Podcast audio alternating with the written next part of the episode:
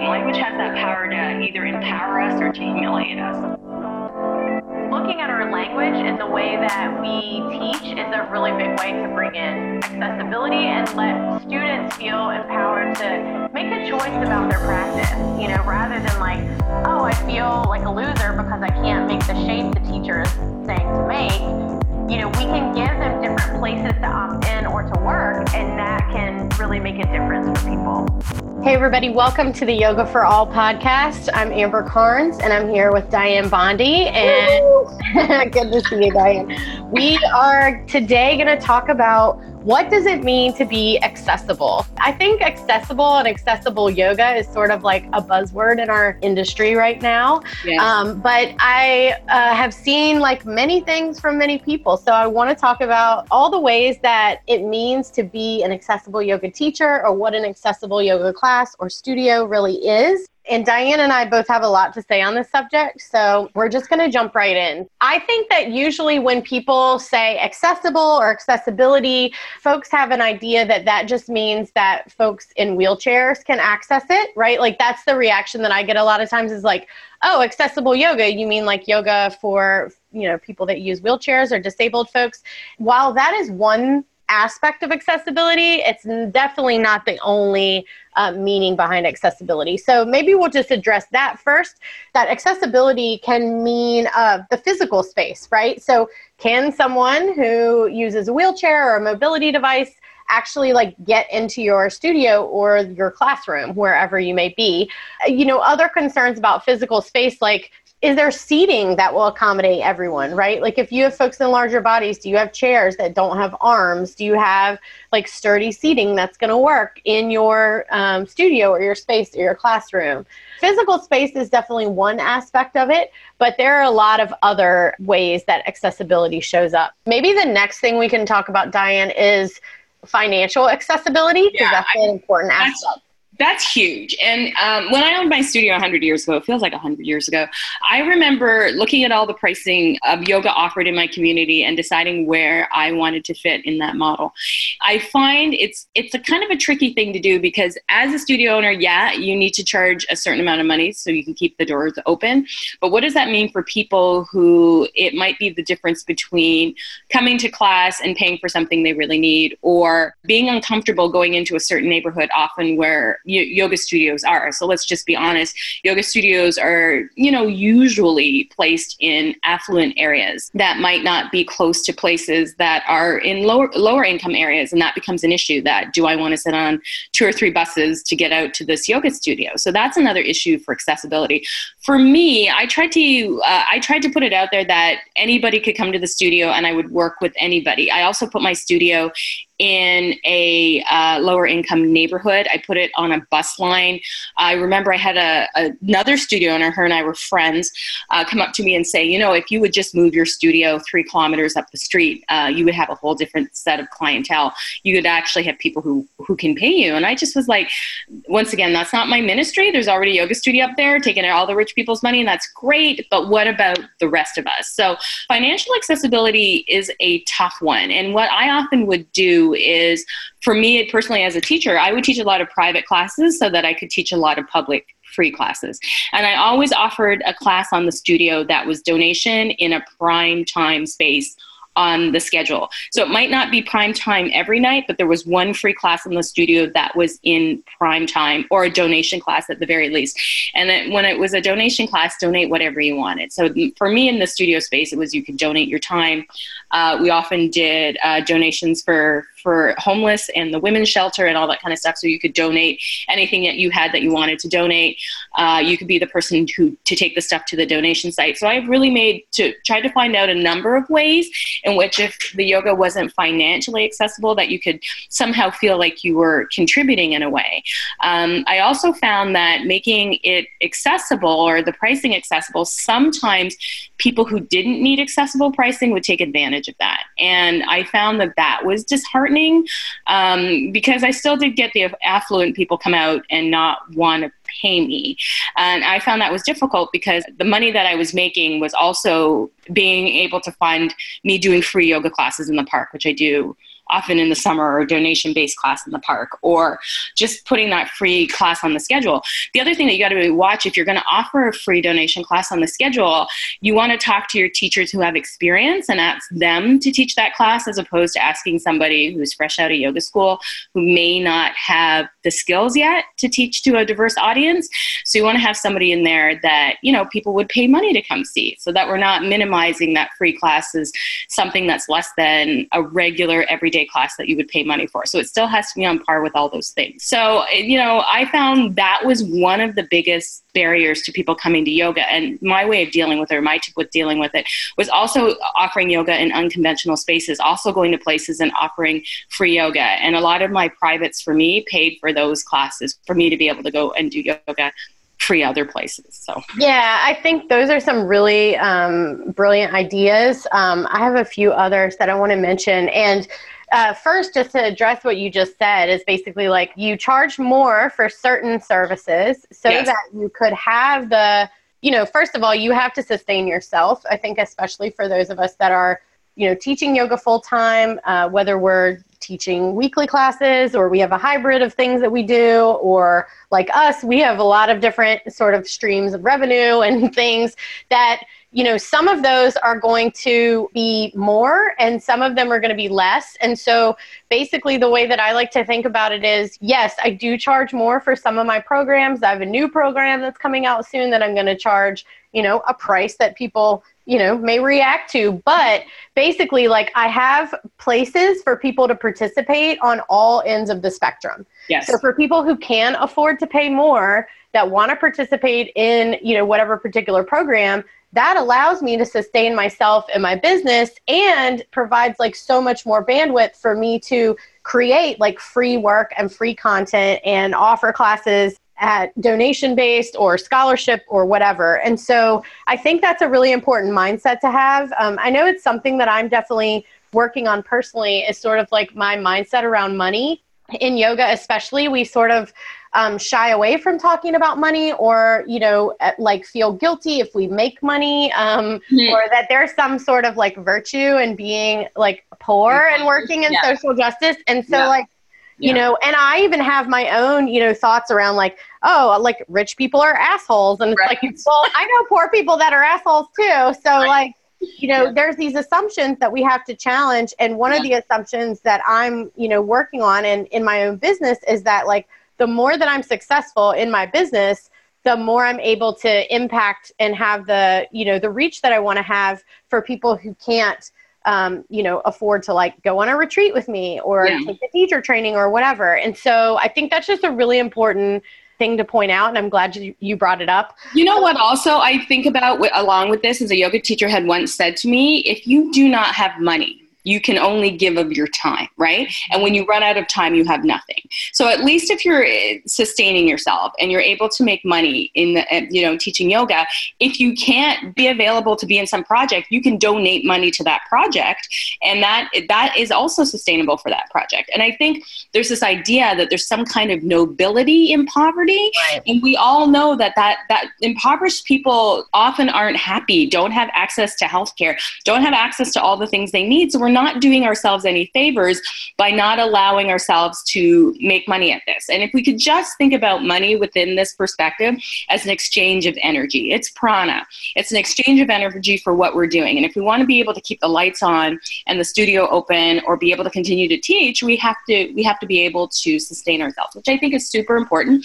And I'd love it for us to figure out that we there is value in what we're doing. It's not like you bought a fifteen hundred dollar car and put a new coat of paint on it and now you're selling it for you know ten thousand dollars, right? We're we're giving people the opportunity to get to know themselves and to have a life, you know, hopefully a life altering experience for themselves, and that is that has value. You have to remember that you have value.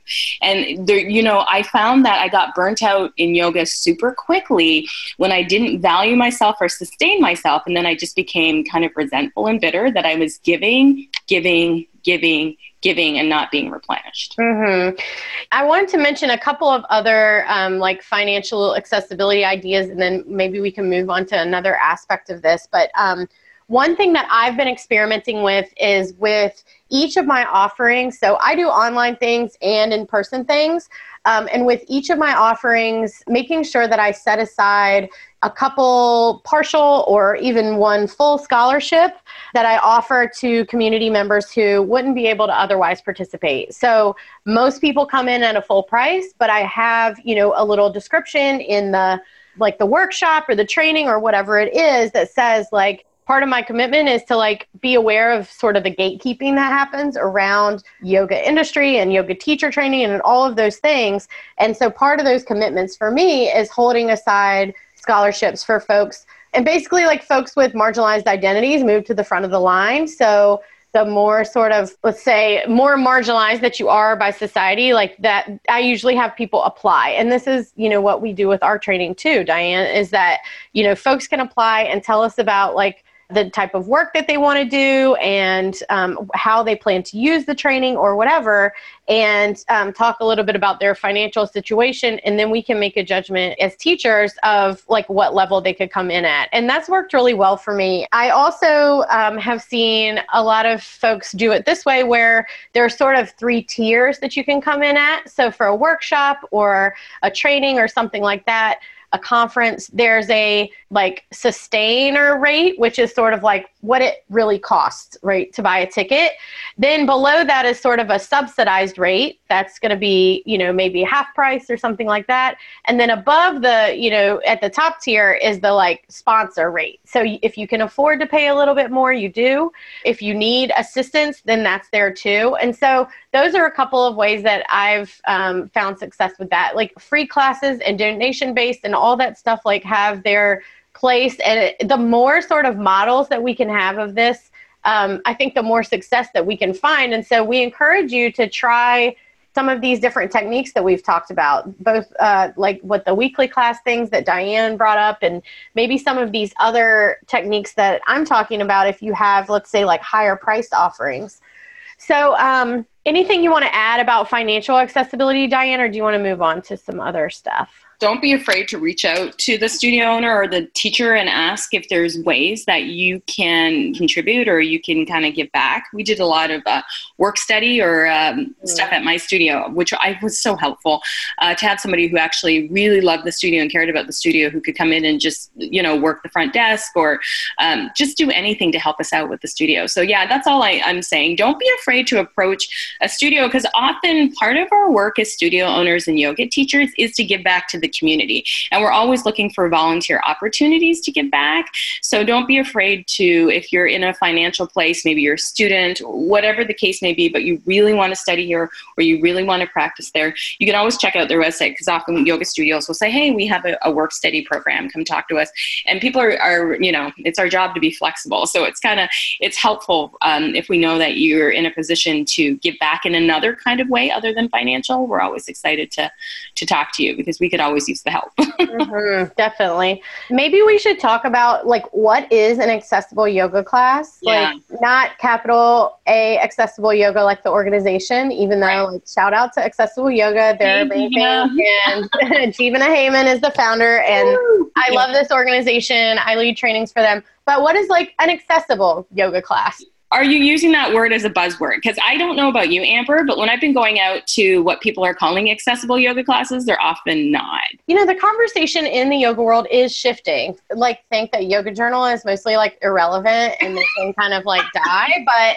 Uh, die off, not the people, but like yeah, yeah, yeah. It's been um, irrelevant for a while. So. I think they are kind of like a bellwether for our industry as far as mm. like when we see a trend like appear in yoga journal then that means like yoga as a sort of like industry and phenomenon in the West is like shifting as well. And so the yeah. fact that they are you know, increasingly like featuring folks like you or like Jessamyn Stanley or, you know, um, I think Curvy Yoga was in there. Like oh, that means that, you know, oh, and they just had a bunch of different covers with like different people on there. Like Really? Um, I don't read them, so I, I don't pay any attention to them. Well, I see them on social media. So, but I just, I just say that to say like it is shifting. And so the effect on that is that I, I notice at a lot of studios that many classes or in their marketing, they're saying like, all levels, all bodies, everyone yeah. is welcome. Yeah. You know, all can come to this class. But then if you go to the class, like, can the teacher really deliver on that promise? Is the yeah. question.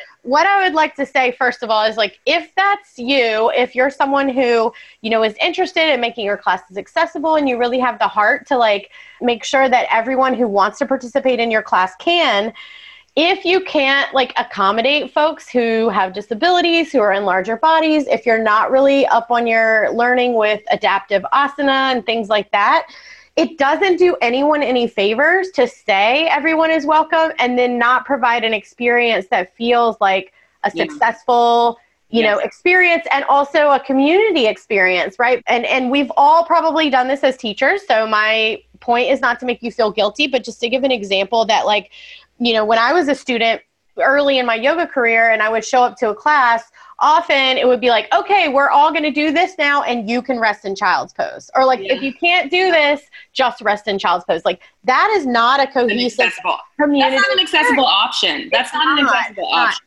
It's and I, I think like also just the when we think of the experience that the student has you know showing up to a class where everyone else gets to do the quote unquote real yoga and then you have to just like do nothing basically lay there because the teacher doesn't know how to work with you like it doesn't feel good as a student. And also you never blame the teacher you always blame yourself right? So most of the time as a student they're not going to think like oh this teacher just didn't learn what she needed to in teacher training. It's not her fault they're right. going to think my body's wrong my body's messed up i knew yoga wasn't for me and maybe they'll never come back and so mm-hmm.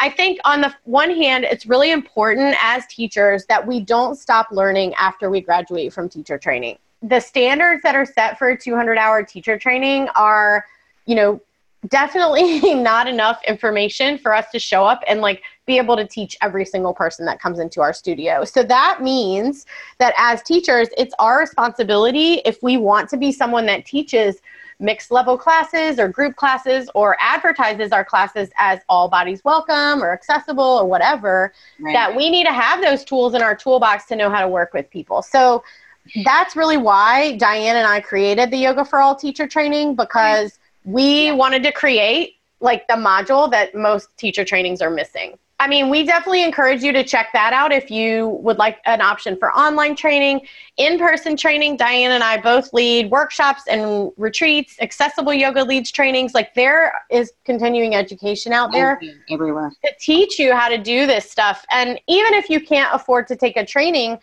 Google it. Like, get yeah. online and put your own curriculum together. Like, there are so many resources online. Like, Diane and I have made so many videos just between the two of us. yeah. um, that if you you know let's say you have a student in a bigger body and you notice they're struggling with sun salutations like google sun salutations for larger bodies you will find videos that teach you how to modify and personalize that for them and um, another thing is, if we could get away from using the term all levels, because there really is no such thing as an all levels class. I was talking about this with a friend of mine who's a yoga teacher yesterday, that we perhaps need to just categorize certain classes. Not every class is for everybody, and it's really, really, really difficult to create that.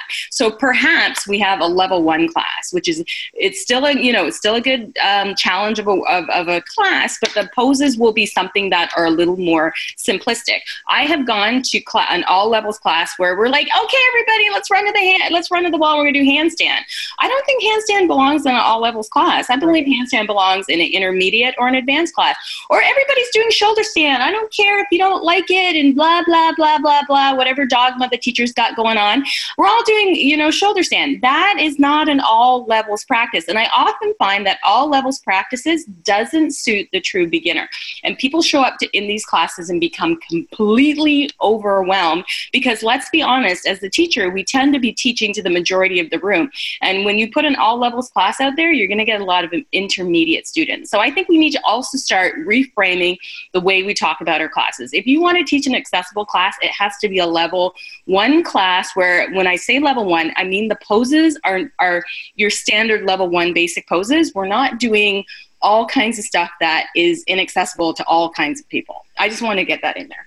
Yeah, I appreciate that. And I think there is like a lot of weird pressure on yoga teachers to have all their classes be available like for everyone that wants to come. Yeah. And I don't know if that's just because like it's hard to run a studio and fill classes because there's like 25 zillion studios in every city or like where that pressure is coming from. But I agree. Like I think that there's something to be said for creating intentional space for a beginner class or a chair class or, or a basics class. Like right. it, does, it, it still can be a challenge. I don't want to off put everybody that says, you know what, when I when I used to label my basic class, I would say we are going to do basic traditional yoga poses that are available for a beginner or advanced beginner. If you want something more of a challenge, then come to the level two class where we will be doing uh, poses that are a little bit more physically challenging so that people know when they show up exactly what's happening. Because there's nothing worse than offering an all levels class and you get 90% of your class who comes every single week, three times a week, and are able to do everything. And then you get three people,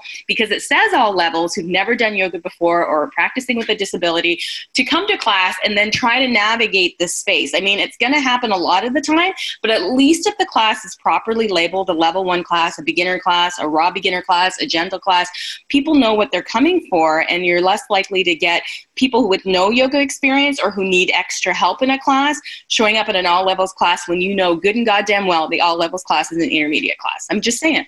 Yeah. Yeah. You're not doing anybody any favors. So definitely like be clear in your um, objectives for the class that you're setting up. Be clear in your class description. Don't just say level two, but talk about like what that means, like what type of poses they can expect. Maybe there's a prerequisite, like you need to be able to get up and down off the floor without assistance, or you must be able to safely practice um, inversions. Like, I don't know what, you know, your criteria would be, but be clear about that when you advertise your class. And then I think, you know, the thing that I want to emphasize about you know what is an accessible yoga class you know the teacher yes should have like the knowledge to be able to work with folks um, and provide like modifications and variations on poses but then like really incorporating students who may be practicing at different places. Like, let's say we have some folks who stay in the chair while others get down on the floor. That's a really, I think, advanced skill um, to be able to teach that and make it a cohesive experience for everyone. So it's not like, okay, everybody's going to do like the real yoga pose, and then there's like the less than chair pose over here, which is how it kind of comes off sometimes. So um, if that's interesting to you to uh, on how to incorporate um, folks who might not be practicing the same way into group classes. Um, that's what the accessible yoga training is all about. And we also cover a lot of techniques on how to, you know, creatively come up with those poses in the Yoga for All training. I'm just going to like plug those over and over again because that's the whole reason that we created those trainings is because there are so many students who could be better served if we just have a few additional tools as teachers. Knowing the modifications is one thing, but then understanding how to create community and really hold space and like make your students feel um, or help your correctly, like implementing them in a way that feels organic. Yeah, I see that all the time. It's almost like here's a block, loser. That kind of right. To hold that space is very, very challenging, and it, not to say that you can't do it, because I also find that teachers are hesitant to take any additional training on accessibility because they think they're already accessible. That's oh, I already know this. Oh, we already took this in my teacher training. I already know this. And then you show up to their class and you're like, no, you don't. yeah, yeah, no. You put accessible on this, and uh, I, you can't get a wheelchair through the door. Or I love it when there's an all levels accessible class anywhere in Toronto because you have to climb up two flights of stairs. There's not a yoga studio on ground level in Toronto that I can find anyway.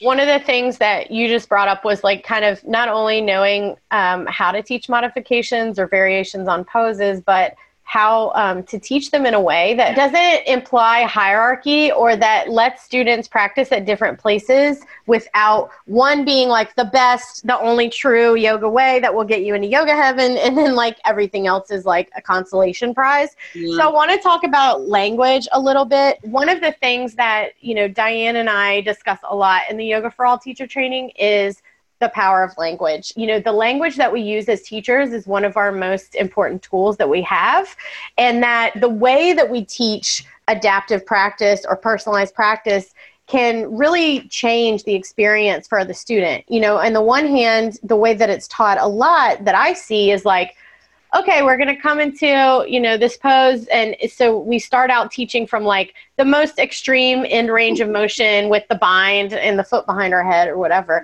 If you can't do that, then like release the bind. And if you can't do the bind, then put your hand at your waist. And if you can't do that, then like just go home because you're a complete loser that can't practice yoga. Like, and I think that's how we hear it as humans, right? Because we are sort of trained to hierarchy and to rank things and give things value. And I think that if I could give one tip to yoga teachers about the way to teach adaptive practice that will make the biggest impact on empowering your students is to remove hierarchy from your language. Mm. So rather than teaching from the top down where there's an implied like full expression of the pose or like the best way to do it or the real yoga, teach mm. progressively, which is to teach from the bottom up. Mm-hmm. So rather than um, doing the fanciest version of the pose and then subtracting things or offering a prop as an afterthought, teach from a place of stability and foundation first, right? Like, what are your feet doing? Where's your pelvis? Where's your spine? Is all of that safe and aligned? Okay, now we add on the fancy stuff like lifting your arm or lifting your foot or taking a bind or whatever it may be.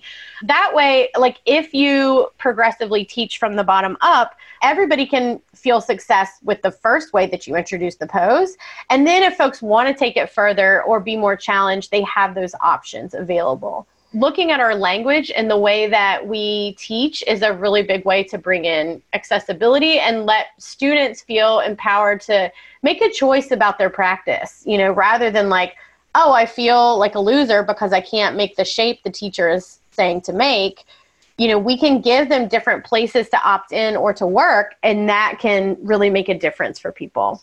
Anything you want to add about that, Diane? I'm really open to that whole idea of, of the way we approach the pose. I've always been taught, I was really lucky. I studied with a woman named Betsy Downing when I was a Anusara teacher, and she had this whole progressive way of doing things. And very much in the warm up, if we were going to do something like half moon, very much in the warm up, we would do half moon from table, like almost like a, um, a variation of spinal balance or a variation of uh, side plank. And that became the half moon. And we just worked with that from the beginning. And then by the time we got to half moon. There was half moon at the wall, half moon with the block, half moon on the chair, or like and there was opportunity for people to just play with half moon in all kinds of ways. And then what i like to do in my class is encourage people to try it all kinds of different ways. And i always teach from the, the bottom up. So remember in the warm up we did it this way so you can play with it. And remember we also played with it on the chair. And remember we also played with it on the wall. I find that my cl- my yoga classes when i teach publicly are more like individual workshops that last 75 minutes than they are like a flow class that goes on and on you know because i always used to say when i'm back in the day, I always used to say the only way to learn anything or to feel anything in your body or to make peace with your body or to get into this practice is to get out of the flow. Because I think just constantly flowing through the asana practice doesn't help. It doesn't help you actually identify how this feels in your body because you're not there long enough. So I think uh, the language is everything. Telling people that we are progressively making our way to some something that looks like this. It may not look like this for you.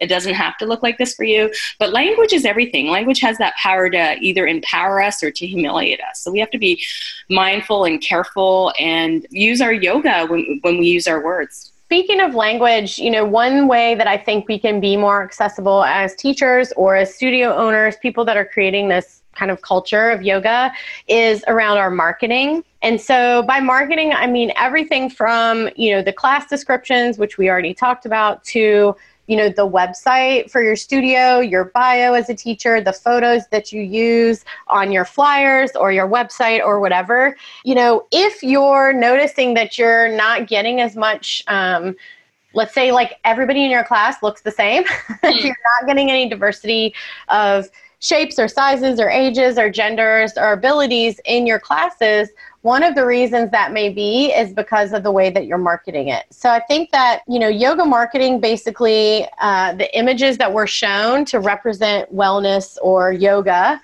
often tend to be who Diane and I like to call yoga Barbie. Hmm. So, you know, it's generally someone who is white, thin, young, you know, traditionally able bodied, cisgender, female, mm-hmm. signifiers of wealth, like all of those things, right? And so there's nothing wrong with Yoga Barbie. Like she deserves to move through the world in her body and be respected the same as any human being. But you know, if we're only shown that one representation of what wellness looks like or what yoga looks like, or if I go to every yoga studio website in my city and only see stock images or real images of people that look like that, and I'm not that, then mm-hmm. that sends subtle message to me that I don't belong there. I think that it's important that if you that you truly represent, um, let's say if you're a studio owner or a teacher that's building your own website or whatever, um, that the images that you use on your flyers, on your website, on you know your business card, like whatever, um, represent the people that you actually work with or maybe that you want to work with if those people aren't showing up yet. Yeah, powerful thing that I did when I owned my studio was stop using stock photos and actually hire a photographer to come in and shoot a class.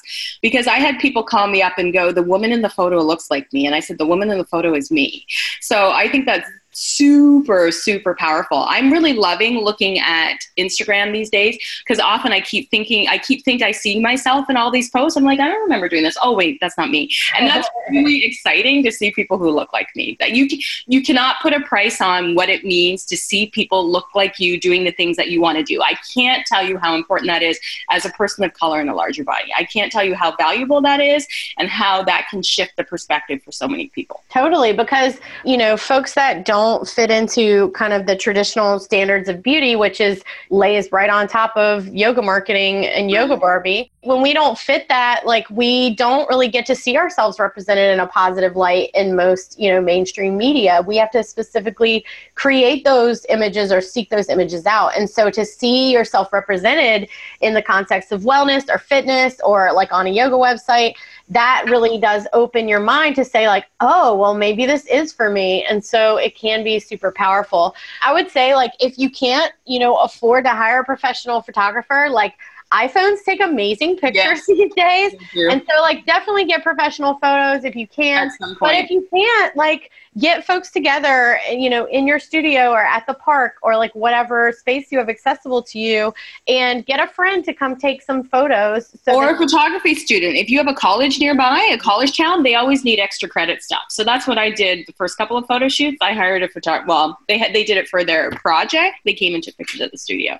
So that's another way you can do it is if you have that, if you have those resources in your area, find out if they need a project and they'll often just come out for the practice. Yeah, I think that's fantastic.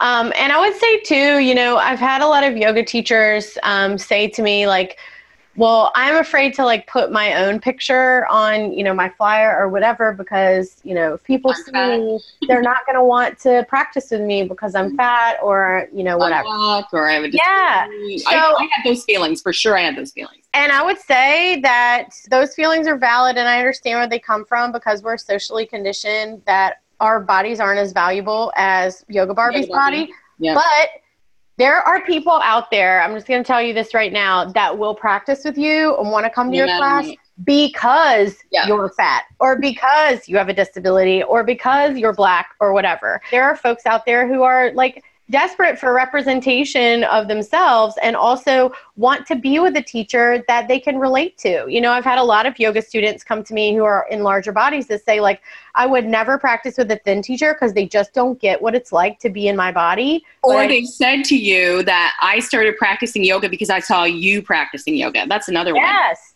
So yeah. just don't discount the impact that you can have by just showing up and being authentically yourself. It can really open up um, people's minds to maybe participate in a practice that they thought was not accessible for them before just because you showed up in the body that you're in. So I wonder if there's anything else that you want to discuss about um, accessibility, Dianne. I can go on about this like all day, but I want to let you have the opportunity. Yeah, I've just been in- interrupting you whenever I get a chance. I'm like, oh, I've got a point. I know, I know that this is your your jam. I know you love to talk about this, but I think if you have any additional questions about accessibility that we didn't cover, let's put it up and send us a question, and we'll be happy to answer it in our next podcast. I want to only give you a little tidbit. I don't want to give it all away. Mm-hmm some of it back.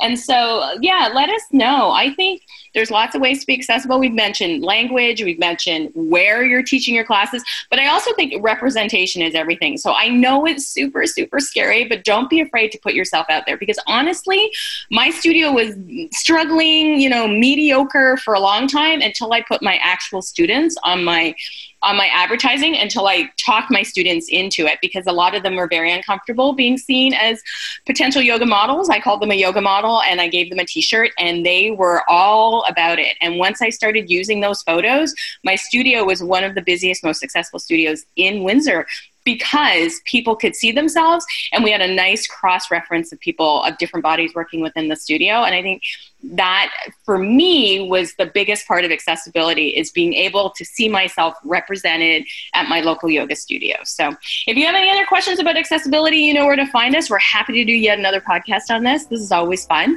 so i want to thank amber this is your expertise i just sat back and listened whenever i could because i know you love to talk about this but please um, make sure that you check out our podcast. Please subscribe, rate, comment. You can find us on wherever podcasts are found. And don't forget to send us a question, and we'd love to answer it. You can find Amber at bodypositiveyoga.com, or you can find her at Amber Karnes Official all over her social media. You can find me, Dianne Bondy, at Dianne Bondy Yoga all over social media and diannebondyyoga.com. And we're excited to be here, so we'll see you next time. Bye.